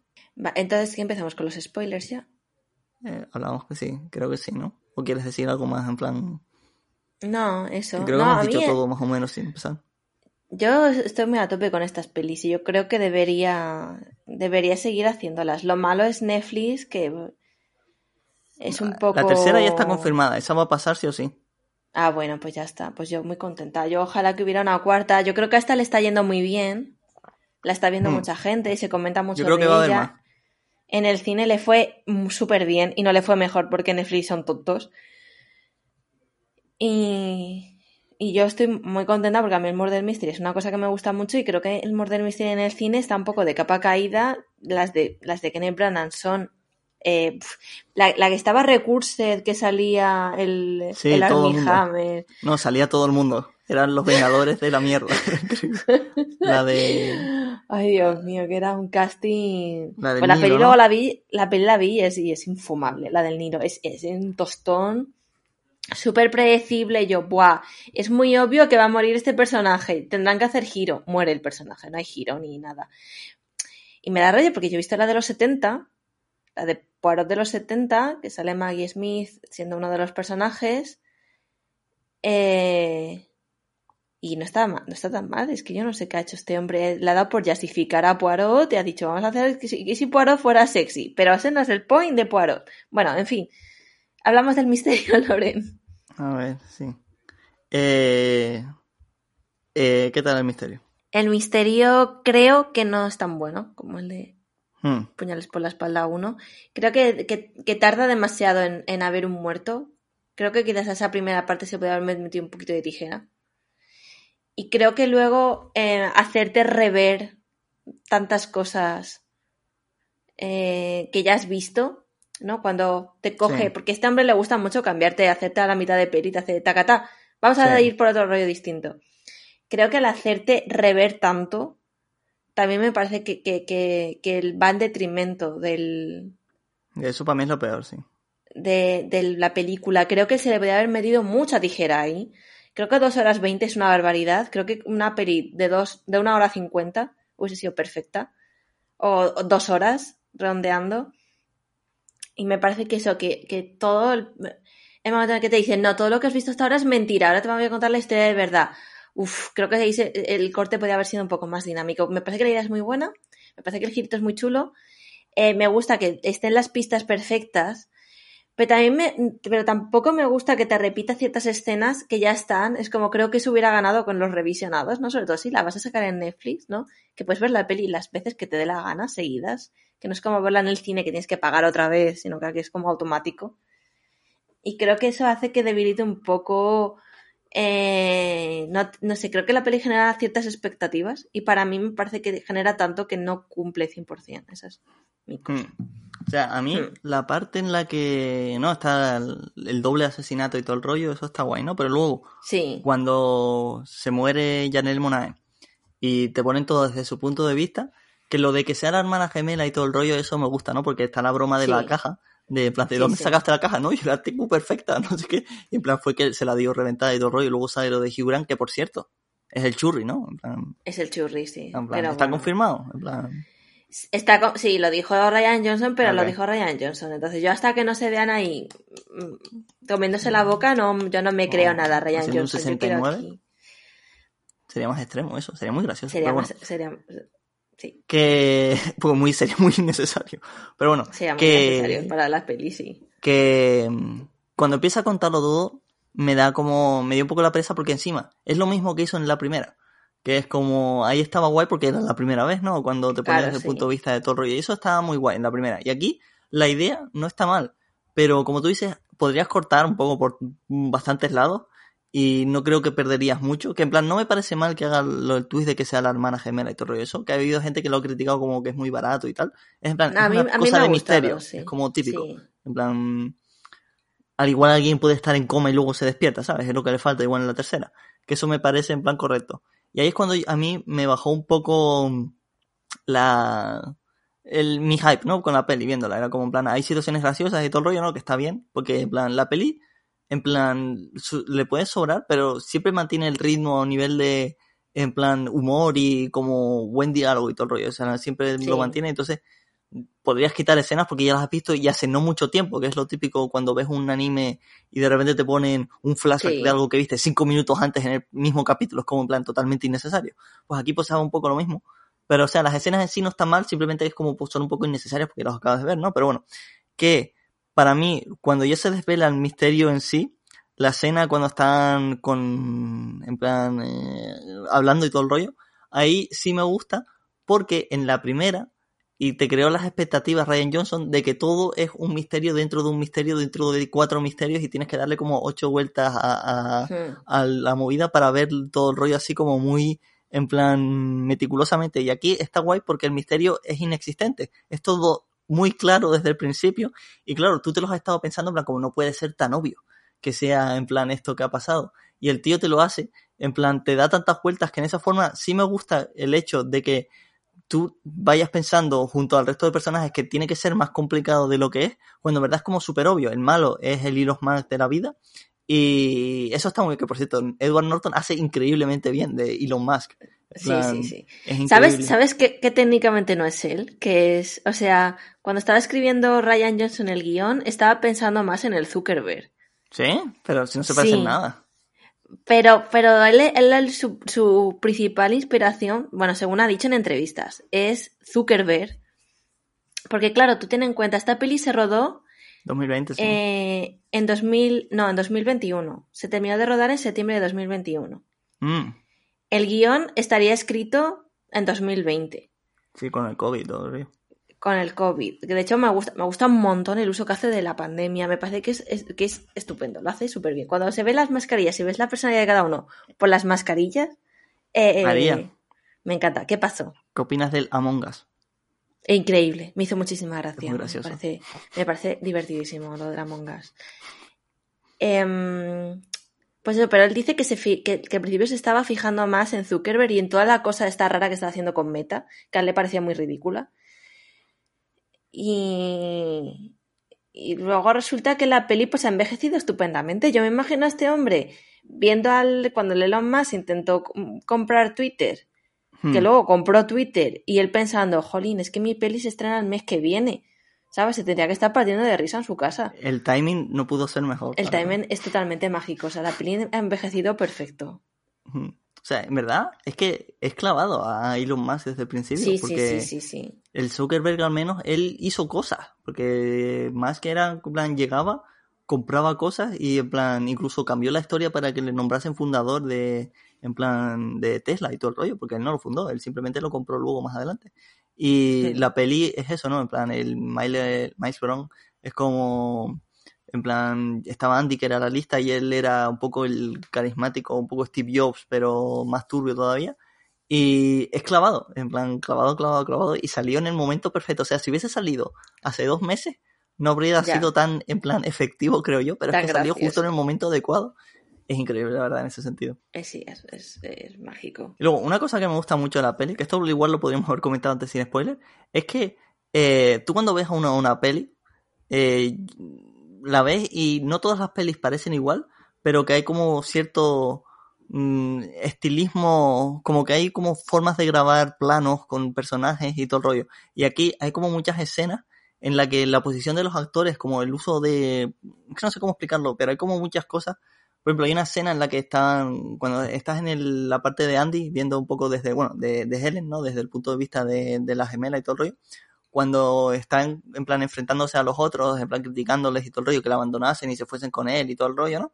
Que hay como una escena en concreto, en la que está hablándole a todos, ¿no? Y sale en primer plano como Kathryn Hahn, y al lado está Leslie Odom, y la forma en la que está como el plano es como, me recordó a, a cine clásico, como que es como viendo, el otro día comenté, ¿no? Que vi eh, Apocalypse Now, que es como una peli como, no se rodaría ahora de esa manera, en plan los planos y las caras y cómo están los ángulos y todo el rollo, y hay como mm. varias escenas a lo largo de toda la peli que me recuerdan como en plan la posición de, de la fotografía y todo el rollo es como más clásica, y eso me gustó un montón porque no se suele ver tanto ya. Y está bonito eso, la verdad. Que luego, en plan, sí. él ya lo había hecho con, en, en las Jedi, ¿no? Que en plan, por ejemplo, la sala roja, eso es como muy icónico y muy único, ¿no? No suelen haber pelis de, de ese estilo con tanto presupuesto, con una forma artística tan potente, ¿no? Y no sé, eso sí. me gustó. Me gustó un montón la, la fotografía de la peli durante todo el rollo. Y luego el vestuario y tal, es increíble. Está muy guay, sí. O sea, y... creo que además el diseño de personajes está súper chulo. O sea, cómo mm. está creado cada uno. Creo que no hemos hablado del mejor personaje de la peli. ¿Cuál? Darol. Yo pensé que habría girito con él. ¿Tú, tam- ¿Tú no lo pensaste? Yo pensaba que iba a pasar algo, pero no. Que igual y era rico. Porque la no peli sé. Te dice, tú no me hagas caso. Y yo, te voy a hacer caso. ¿Quién eres tú? Y al final, efectivamente, la peli tenía razón. Es, es increíble. El uso siempre sale en el momento adecuado. Y no lo, no lo explotan mucho. En plan, porque otra gente igual, si fuese en plan, el guionista, lo habría puesto como cinco veces más. Pero en plan, sale poco, pero cuando sale es muy gracioso, porque te habías olvidado de él totalmente y de repente es como, ay, perdón, sí, sí, sí, sí. Eh, yo no estoy, yo no estoy. Y es como muy estúpido, porque eres tú. La existencia de que el tío está ahí, ¿por qué está ahí? No lo sé, pero es muy gracioso. Es, es mágico, o sea, a mí me, me, me hizo mucha gracia eso. Creo que está muy guay eso, sí. Hmm. Y luego, ¿qué más? ¿Qué más? La Mona Lisa. ¿Quieres hablar de la Mona Lisa? La Mona Lisa, esto en la teoría está la gente muy a tope, porque, bueno, esto se lo dije yo sí. en Petit Comité a, a Loren, pero básicamente la Mona Lisa es un cuadro sobre hecho sobre tabla, no sobre lienzo, mm. ¿no? Sí. Pero en la peli es un lienzo. Entonces, esto nos da mmm, dos hipótesis. La primera, que los de... Producción. Eh, los del museo, bueno, sí, producción no, no lo supieran. De la peli estamos hablando. Sí, claro, a nivel de la peli, que la gente pues no, no lo supiera y hubieran puesto eso por, por, por yo qué sé, pues por porque da más barato. Es un cuadro va lienzo, ¿no? En plan, tiene sentido. Es lo que yo pensaba. Claro. Y lo otro, a ver, a mí me gusta pensar que sí que lo sabían y que esto es cosa del museo, que no le quería dar el original al tonto este, dijeron, este no, que seguro que se lo carga. Entonces a mí me gusta pensar que es cosa del museo, que no les ha, que les ha dado les ha dado una réplica que además encajaría mucho porque como el tío este es tonto, pues es que no se daría cuenta. Eso, en plan, está bonito, pero es que la peli sería más efectiva si se carga el original. En plan, porque toda la catarsis final, en plan, ya. quemándolo y todo el rollo, queda mejor. Entonces yo creo que fue cagada de producción, que en plan no lo sabían. Pero me sorprende porque es como una peli muy... de... Pero yo creo que... T- No sé, es como... Puede ser las dos cosas. No se ha hablado de eso, es que no sé. Me lo dijiste tú y sí, me quedé un poco loco. Sí, hay dos teorías. Creo que sería muy gracioso que él sufriera muchísimo y le pasara muy mal y luego la Mona Lisa fuera falsa. Creo que eso también sería un golpe para él. Porque... Eh, la habrían timado por la cara, ¿no? O sea, él vería que es estúpido y no sabe... Hmm. No sé, no sé. Creo que no, creo que no, no creo que temáticamente no, no le haría ningún hmm. ningún mal a la peli. Que me hace gracia, en plan, el personaje, lo tonto que es, que él tiene como el plan, ¿no? De, de hacer el rollo, y es hasta que no se lo dice Benoit, ¿no? Lo de, en plan, de disparar a alguien mientras la, la, la cosa está apagada, que el tío no sí. lo hace. Y luego, otro personaje, no, no sé, me acuerdo quién es, creo que es, en plan, el de eh, la Mano Don. Eh, no, la mano no, la mano Odom es un jugador de baloncesto, creo que he estado diciendo la mano Odom todo el rato, y es Leslie Odom, ¿no? Creo. Leslie Odom, sí. Que es en plan, me sale del alma así, Leslie Odom junior, que es Lionel, creo que es el que le dice en plan, pero no quemaste el sobre. Y entonces me, da, me hace gracia porque justo quema el sobre porque se lo dicen, que es como es incapaz de tener una idea en plan propia a él, y me hace mucha gracia cómo está incorporado en, en, en la trama. Y luego hay un montón de... He estado viendo en Twitter y todo el rollo, que hay un crítico de, no sé qué periódico es, no sé si del Washington Post o lo que sea, que es un señor que es un legendario shitposter, y yo le seguía en Twitter porque era como un shitposter muy gracioso, pero luego descubrí que no, que era crítico de, de, de cine y todo el rollo. Ajá. Y ha estado poniendo como muchos en plan, no memes, sino como guiños, cosas a cosas de, de la peli, por ejemplo, eh, en el flashback, cuando están en el bar que se llama Glass Onion, ¿no? Que es de donde sacan toda la movida y tal, cuando sí. se conocen y tal, el tío... el Miles lleva la ropa exactamente igual del personaje de Tom Cruise de Magnolia, que es también un hmm. poco un timador y tal, y es como es gracioso porque el tío no se entera y seguro que lo vio como el ídolo, y es, es en plan como detallitos así, que es gracioso. Entonces, por esa parte, lo de que sea se las hayan colado, o sea, o sea se, se hubiesen cagado ellos con lo del el lienzo y el, el esto, es como en plan curioso, porque hay como un montón de detalles en esta peli. Y sobre, en la anterior también no hay intento de cosas puestas al milímetro que no te lo ponen en la cara. Porque hay otras cosas que es en plan pelis o lo que sea o series que es como te hacen un guiño y te lo ponen como muy en la cara. Y aquí te lo ponen como muy de fondo para que el que se dé cuenta se dé cuenta. Si no te das cuenta no pasa nada. Y entonces eso, es como en plan, no sé qué pasó con lo de la Mona Lisa. Y en plan, no sé si alguien se lo ha preguntado a Ryan Johnson. Pero a saber, es que en plan las dos cosas serían graciosas, ¿no? En plan que la hayan timado. O que él quemase la original, pero no sé, en plan tal. ¿Tú has visto yo la Mona Lisa? Yo sí. Yo la vi también. ¿Y tú? Yo sí. Me gustó más, detrás había un cuadro gigante, en plan como súper épico, y me gustó más la Mona Lisa. Pero es que la, la Mona Lisa es como chiquita. Sí. Pero sale en los yoyos. Sale en los yoyos. ¿Qué no sale en los yoyos?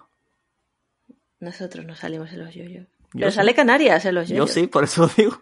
Buena no? cosa, buena, buena cosa. Madrid no sale. La, la Madrid no sale. A eso Ayuso que vaya a vaya a Araki le parte las piernas. Dios, ¿te imaginas? Un villano de los yoyos que es Ayuso. Pues, pues, mmm, ni, mira, ni tan mal. Su estancia de la libertad. Sabes que eh, la peli está rodada en un hotel. O sea, el sitio ese que sale es un hotel que existe sí. en la realidad. Lo que no existe es la cebolla de cristal, eso es. Obvio. Entonces los actores se querían quedar en ese hotel y dijo producción que nada y que era muy caro. Decía que si se querían quedar que se lo pagasen ellos y eso. Y, y no, al final no se quedaron. No sé dónde se quedarían durante el rodaje, pero en el hotel no fue porque era muy caro. No sé si mm. le obligarían incluso a vaciarlo para no sé. poder rodar por ahí. No lo Hombre, sé. Es que estaban solos en la isla salvo el señor Fumeta. O sea, claro. En plan, supongo que tuvieron que alquilarlo un tiempo. No sé cómo lo harían. O sea, si lo hubiesen rodado en dos mil veinte habría sido fácil. Porque en plan, nadie iba a tele. Pero luego en dos mil veintiuno claro. y todo el rollo. Igual, dependiendo del momento, no estaba mal. Porque tardó un montón el, el turismo y todo el rollo. O sea, yo me acuerdo, nosotros, yo fui con Miriam a eh, un hotel. Uf, no me acuerdo si fue en, en dos mil veinte. Creo que sí. Que fue un cinco estrellas aquí. Que estaba hiper barato porque nadie iba. ¿Me entiendes? Hmm. Estuvo bien. Tenía jacuzzi en la habitación, compramos una suite, era cinco estrellas, estaba bien. El buffet estaba rico. Qué guay. Vinci creo que se llama. Que eso, que ¿algo más que comentar? Eh, los cameos. Los cameos. ¿Qué tal? A Está... mí alguno mejor que otro. El de Serena Williams es gracioso.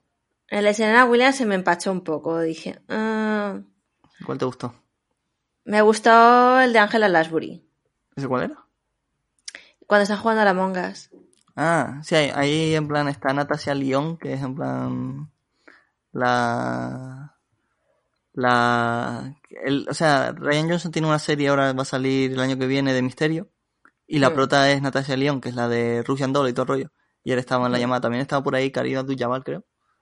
Y es en plan como... Esos están bien. Yo me fijé en Natasha, entonces igual no me fijé en el resto. Pero el de Serena Williams es gracioso. Y luego una cosa que es un poco decepcionante es Ethan Hawke. Bueno, Ethan Hawke es, un cam- es otro cameo también. Ya, pero podrían haber puesto literalmente cualquier otro ser humano y se hubiesen ahorrado un par de millones, creo yo. Era porque el tío, o sea, según he leído, era porque el tío estaba rodando Moon Knight, seguro, sí, porque tenía el pelo igual. Y, y se acercó a rodar, en plan, pues estoy por, paso por aquí, salgo en esta escena y me voy. No sé cuánto le habrán pagado. No sé tampoco si sería muchísimo, no, no tengo ni idea. No, no creo que sea tanto, pero, pero bueno, plan, fue... es como muy necesario. Yo pensaba, oh, va a salir más, y no, no sale más. No, no sale más, no. No sé, yo preferiría yo la siguiente peli menos cameos, señor. En mm. plan... No, pero igual Netflix le, no lo obliga, pero sí. le, le empuja. Si sale plan... uno, it's fine. Ya mucho ya empacha un poco. Mm. Pero bueno, ¿algo más? No, que está guay la peli. Ryan Johnson sigue haciendo películas y me hace mucha gracia que la gente esté... Bueno, la gente, la, a María le gusta, muchísima gente le gusta. Pero hay mucha gente rabiando y me hace mucha gracia eso. Ya, pero por Elon Musk y todo el rollo. Que en plan, sí. La primera ya era obvia. Porque está ahí literalmente sí. El neo-nazi es en plan... Sí, sí, es sí, eso, sí, sí. Es en plan como no se corta en ningún momento. Y en esta igual incluso es más sutil que la otra, la verdad. Porque tampoco... No sé. Ya... Porque el Miles Bron no es en plan, o sea, es más libertario, en plan como más centrista extremo, que eso significa una cosa, ¿no? Pero que es en plan como no... El niño era más obvio desde el primer segundo, pero bueno, en fin. Eso, que está bonita, la verdad. O sea, le tengo muchas ganas a la tercera. A ver cuánto tarda, porque escribir una cosa de estas tiene que ser una locura, en verdad. Y sí. Que lo haya hecho tan rápido de la primera a la segunda me parece encomiable. Porque creo que solo está escrita por él, ¿no? Si no me equivoco. El único... guionista acreditado creo que es él, que pues es una locura. Sí, sí, a, sí, sí, a, es él. Una... sí jo, pues está, como... está guay, ¿eh? O sí, sea sí. Y bueno, y si no la aceptan las pelis que, que, que publique los, los guiones, que yo se los compro. O sea, la tercera cien por ciento está confirmada, que lo dijo en el programa, en el podcast que le entrevistaron, y dice al menos una más hago, y eso sonó al menos sonó a que al... va a haber más de una, yo creo, en plan igual no con Netflix, igual vuelva a ser el cine o lo que sea. Yo creo que, o sea, diez no creo que llegue, ¿no? Son, son muchísimas. No. Pero cinco o algo así yo, estaría precioso, en verdad. Yo sí, o sea, yo me las como con patatas. O sea, a ver, no he mirado siguiente... en, en audiencia cómo lo ha hecho en Netflix y tal, pero... O sea, a nivel no. de, de discourse, está siendo probablemente la peli más alta de Netflix en muchísimo tiempo. Sí, sí, sí, sí. Así que yo no creo sea, que mí... está bien. Me sigue gustando más la primera. Creo que la primera es mucho más redonda en todo. Mm. Pero esta, pues, está, está guapa, no sé. O sea, bien, que saque más. Sí. Y espero que la próxima, en plan, le dé la vuelta al tema del...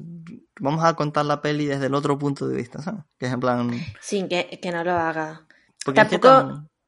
¿De qué vas a decir, sí. perdón? No, no, que... No, no, di tú, di tú. No, que... Pues que tampoco... Habla, perdón. Habla tú, habla tú, habla tú, habla tú. Me voy a callar. Vale. Que tampoco sea el malo el señor así, ricachón tonto. Aunque bueno, él ha... había muchos ricachones tontos así, pero que, que le dé una vueltita al malo, ¿sabes? O sea, que yo creo, yo entiendo que está guay decir, ah, oh, es que el malo es el rico, no sé qué. Pero yo como fan de los Murder Mystery, creo que también es muy divertido cuando puedes empatizar hasta cierto punto con el asesino. Creo que es divertido narrativamente, ¿no? Y los dilemas morales que te sacan. No, Phoenix Wright, por ejemplo... El segundo de Phoenix Wright es eh, son todo casos en los que mm, te, te dicen, no, mira, es que esta persona no ha matado por matar, tiene razones para... Hmm. ¿Sabes? No, no sé, que no sea todo tan... Ay, es que es muy malo, maloso, porque el, el, el Chris Evans es como el malo, maloso. Y creo que a lo mejor... Sí. No sé, algo... Un poco... Que tenga como alguna vueltita, ¿sabes? Porque ya si te fijas, Glass Onion tiene muchas cosas parecidas a...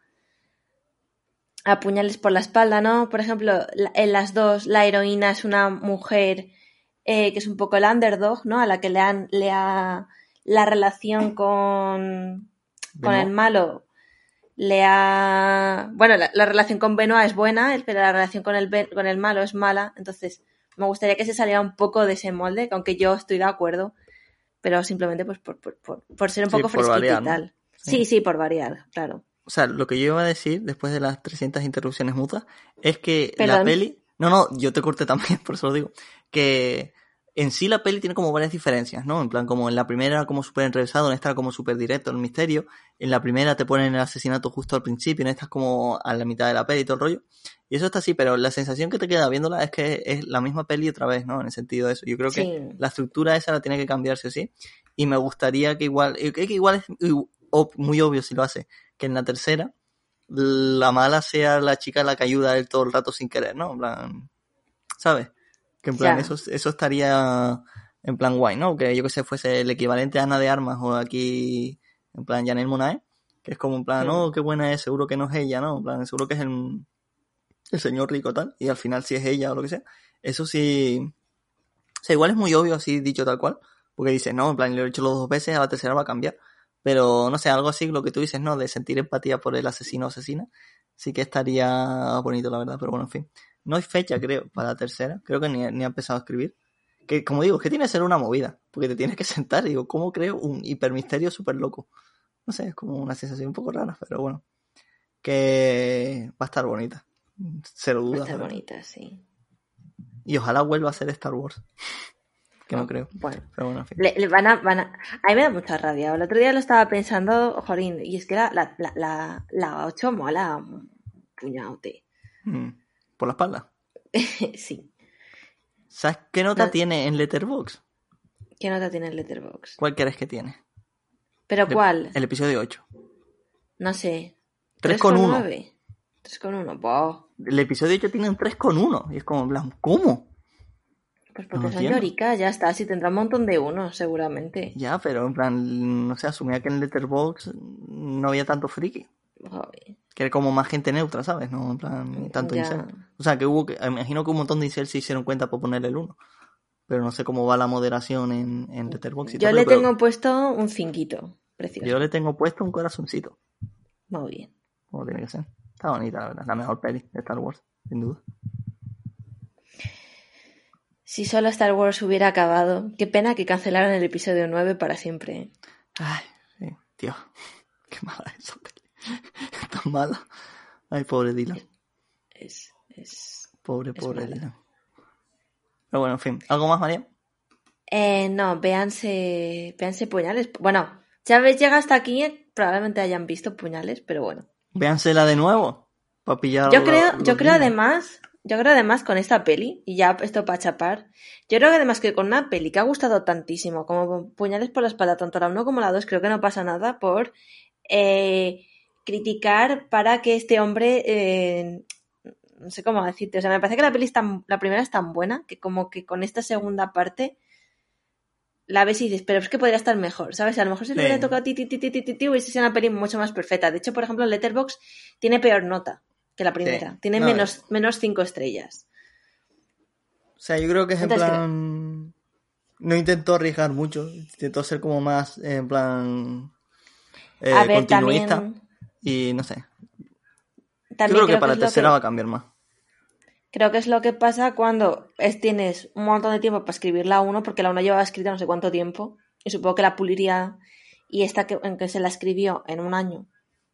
¿Sabes? La estará escribiendo en dos mil veinte. Pues hmm. es que pues muy, muy bien que está para el tiempo que ha tenido para escribirla y para hacerla. No sé. Está guay. Ah. Ryan Johnson sigue haciendo peli. Yo soy, yo voy a verlas todas ya. Hombre, si haces Star Wars, pues yo contentísima. Pero tú sigue. Es buen pibe. Y te, en teoría su trilogía Cosa sigue viva. O sea, no ha sido totalmente cancelado. Es que lo de las pelis sí. de Star Wars es una movida ahora mismo. Creo que solo Wars. Está la de Taika Waititi, creo. En plan pelis. No lo sé. ¿Cómo no, la, la, la, de ta... la de Taika no la chaparon. ¿O la no, fue serie? La de. No, fue Thor, Thor, Thor cinco, fue la que le cancelaron. No lo sé. Puede ser. Es una movida, en verdad. Chos, lo que le hicieron, lo peor que le hicieron es a, a que esto no lo hemos comentado, creo, a Henry Cavill, lo de Superman. ¿Sí? Eso es una hediondada como un castillo. Pobre hombre, yo espero que ha... ahora aterrizado en Warhammer, ¿no? En los Warhammer. A ver qué tal, porque con, con el Witcher no le ha ido súper bien. O sea, la o primera sea, bueno, lo petó la... exagerado. La primera lo petó, pero él no estaba súper contento. O sea, es que él, él... Lo que yo he leído es que él es hiperfan de, lo, de los juegos, pero él no se ha leído las novelas antes, antes de grabar la, la serie, ¿no? Y él quería sí, hacer sí que The Witcher tres. Y en plan, los de la serie dicen, no, no, vamos a hacer nuestra cosa. Y él en plan, como no, yo quiero ser el Geralt del juego. Yo quiero, en plan, cosplayar The Witcher tres. Y en plan, hubo ahí mal rollo. No sé, yo... Pues es que tampoco es muy fiel a los libros. Ya, yeah, pero pasa un poco por el forro, no sé, es una cosa un la, poco rara. La serie es un poco regu. A, o sea, mí, a mí me gusta mucho el casting, pero la serie está regu. A mí la primera me gustó y la segunda un poco menos, pero también. Ahora la tercera y tal, no sé cómo la harán. La serie nueva al parecer es muy mala. La que protagoniza Michelle Yeoh, la ah. de la precuela Mil Años Antes y todo el rollo. O sea, es sí. un poco regular al parecer. No la he visto, la no, verdad. Tampoco. Pero es lo que es. Que en su momento el Javi, el Cavill, perdón, eh, tiseó por redes sociales que tenía un guión de algo de Mass Effect. Eso estaría bonito. Estaría guay, sí. Pero no me gustaría que él fuera Shepard. O sea, me no. gustaría que... Ya. Yeah. Tuviera... Él debía ser Garrus. Sería un buen Garrus, la verdad. Debería ser Garrus. Con la voz de, de Geralt de la serie. Lo haría muy debería. bien. Debería. No sé, yo tengo yo tengo ganas de ver su cosa de Warhammer. A mí me gustaría mucho, o sea, yo yo tengo yo hay, hay un yo creo que este hombre también estaría bien en una peli de puñales por la espalda, ¿eh? Hmm. O sea, yo creo yo creo que este tío en algo, en algo que no sea tan intensito, creo que también estaría bien. Él es bastante gracioso, según tengo entendido. Entonces, algo así, no sé, yo creo que en puñales sí que sí que me gustaría verle. Creo que podría estar guay. Así como que no sea el malo como Chris Evans. Si no, no sea simplemente pues un... No, pero a ver, Chris Evans tenía que ser el malo. No podía ser en plan majo. Y lo hizo perfecto. Chris, Chris Evans está estupendo en, en, en puñales por la espalda. Creo que en general las pelis la aprovechan poco. Como es guapete, cuando eres guapete como que no te aprovechan bien las pelis. A no ser que te vuelvas como súper feo para las pelis. No. Y luego, en plan, no te llenes todo... de mierda como, como Leonardo DiCaprio, ¿no? En el, en el Renacido. O sea, la peli pero está bueno. bonita. ¿Te gustó? ¿El Renacido? Sí. Eh.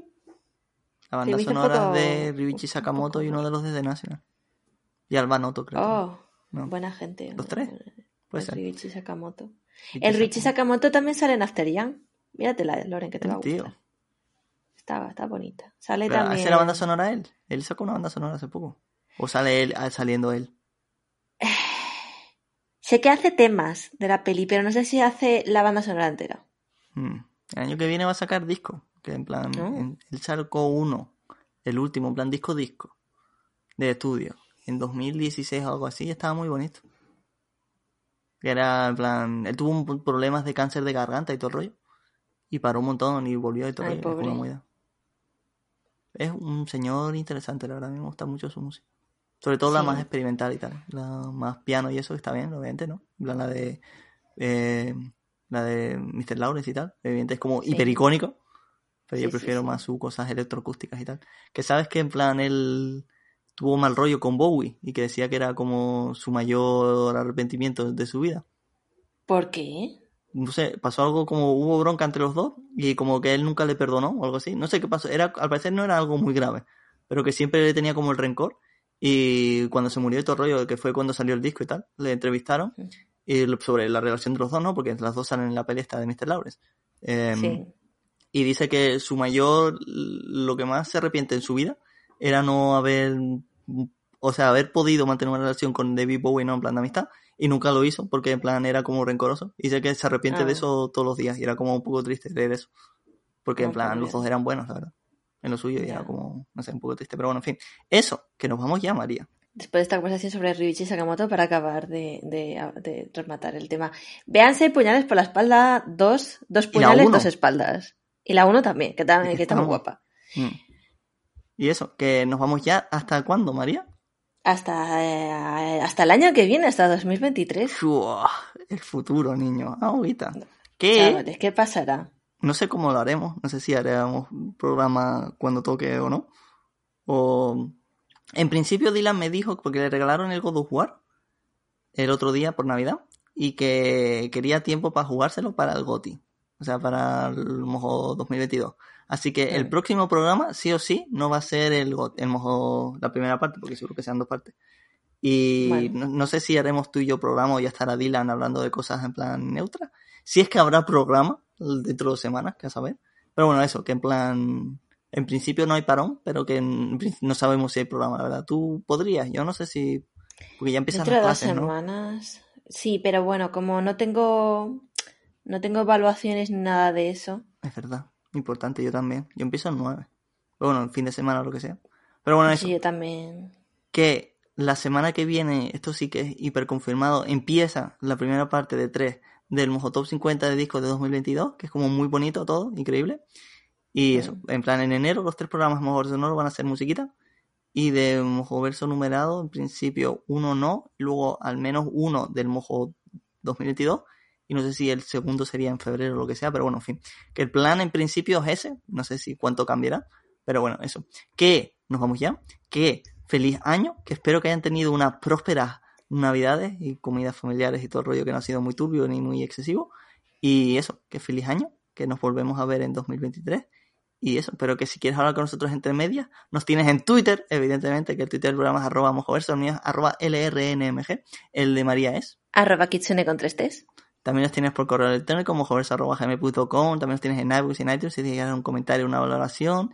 Y ahora sí, eso es todo. Véanse Puñales por la Espalda dos, porque si no la has visto, en plan sería un poco raro porque tenemos literalmente spoilado toda la peli. Pero que si la has visto, está bonita verla de nuevo. Como le ves los trucos desde el principio y se en plan como, ah, el tío. Que yo estaba en plan, te voy a decir, desde el principio yo viéndola digo, esto va a ser importante, eso no va a ser importante, y había un montón de cosas que yo pensaba que iban a ser importantes que luego al final fueron irrelevantes, y me hizo mucha gracia porque hay como muchos planos en plan como, mira esta cosa, por ejemplo lo de los dongs, yo pensaba que iba a ser lo típico de en plan, no, don, porque hace una hora pasó esta cosa y luego en otra hora pasó esta, pero luego ella no dio el dong, entonces significa que fue no fue a las doce, sino que fue cinco minutos antes y todo rollo, una cosa así como muy loca. Sí, yo también, final, yo también. No, porque eran, en verdad, eran estúpidos, era como muy gracioso que dijesen dong cada hora, don, porque encima, sí, en los subtítulos en español, no sé si en el cine ponían lo mismo, que ponía pollón, en plan sí. P O I O N, que es muy gracioso eso, que la persona... Excelente traducción. Eso, increíble.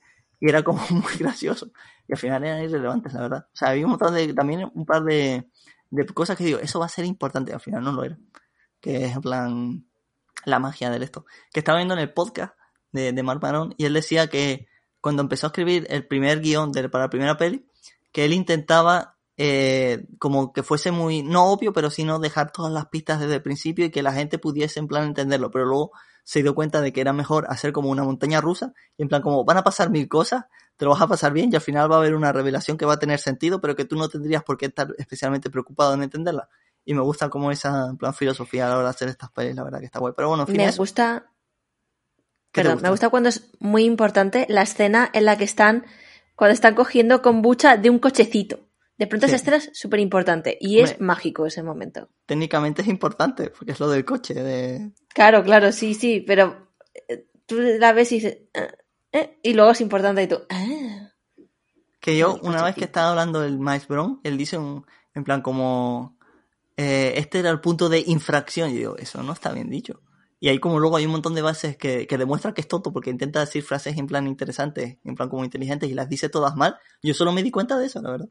Yo no me acuerdo, porque muchas cosas, no sé, es que estás, tampoco te das cuenta porque como estás pendiente de tantas cosas, me ya, gusta porque es una, es un visionario así pistas, activo, sí, ¿no? Tú tienes que estar a tope. Sí. Que está bonita, véansela.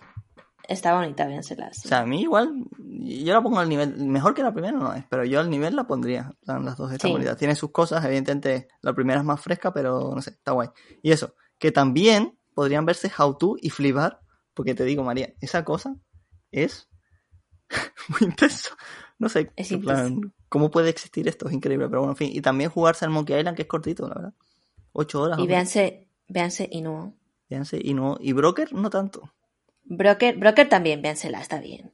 Pero no tanto. Está guay. ¿No? Pero no está tan guay como... De hecho, Inu-Oh me ha gustado más que Puñales también. Mm, creo que... Le pusiste cuatro coma cinco, creo.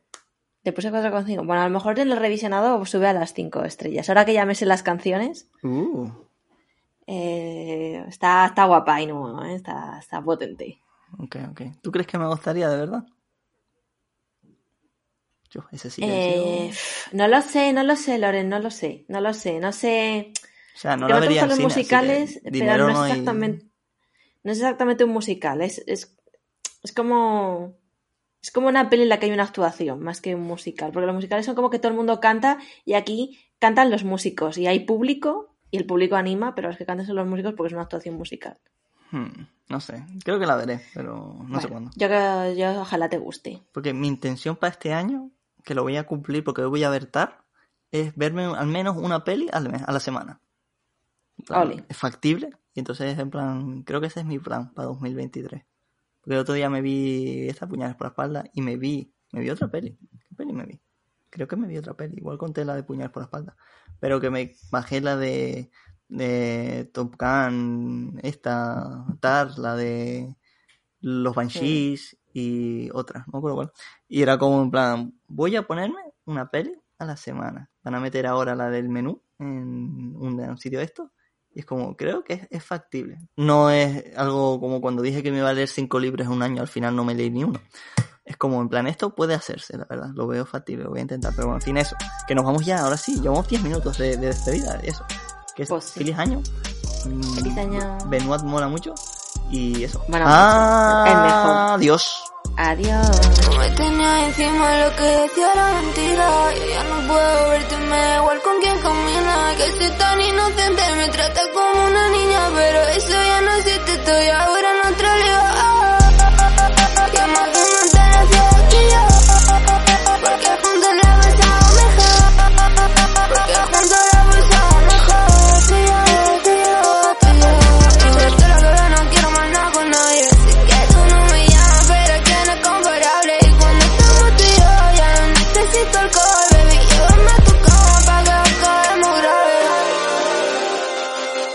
Sé que ya no me quieren ni ver.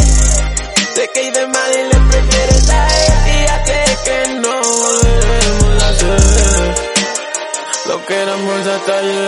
Y ya sé, lo quise mal, lo quise bien. Y ahora no sé cómo volver. Y creo que me quiero morir. Me duele hasta respirar. Y yo ya no sé qué entrar. Solo sé que no está aquí y que no van a regresar. Oh, oh. Lo que decía era mentira. Yo ya no puedo verte, me da igual con quien camina. Que soy tan inocente, me trata como una niña. Pero eso ya no existe, estoy ahora en otra liga. Ya más de una terapia aquí yo. Porque juntos la pasamos mejor. Porque juntos la pasamos mejor. Tú y yo, tú y yo, tú y yo. Yo te lo juro, no quiero más nada con nadie. Sé que tú no me llamas, pero es que no es comparable. Y cuando estamos tú y yo, ya no necesito alcohol. Baby, llévame a tu cama pa' que nos acabemos graves. Aunque quiera, no puedo tenerte.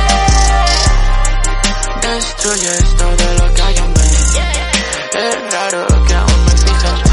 Aún hay una llama que no la podré apagar. Sé que aunque me quemes, me vas a gustar. Me voy a poner a cantar como Bruno Mars, pa' que me puedas oír cuando deje de estar.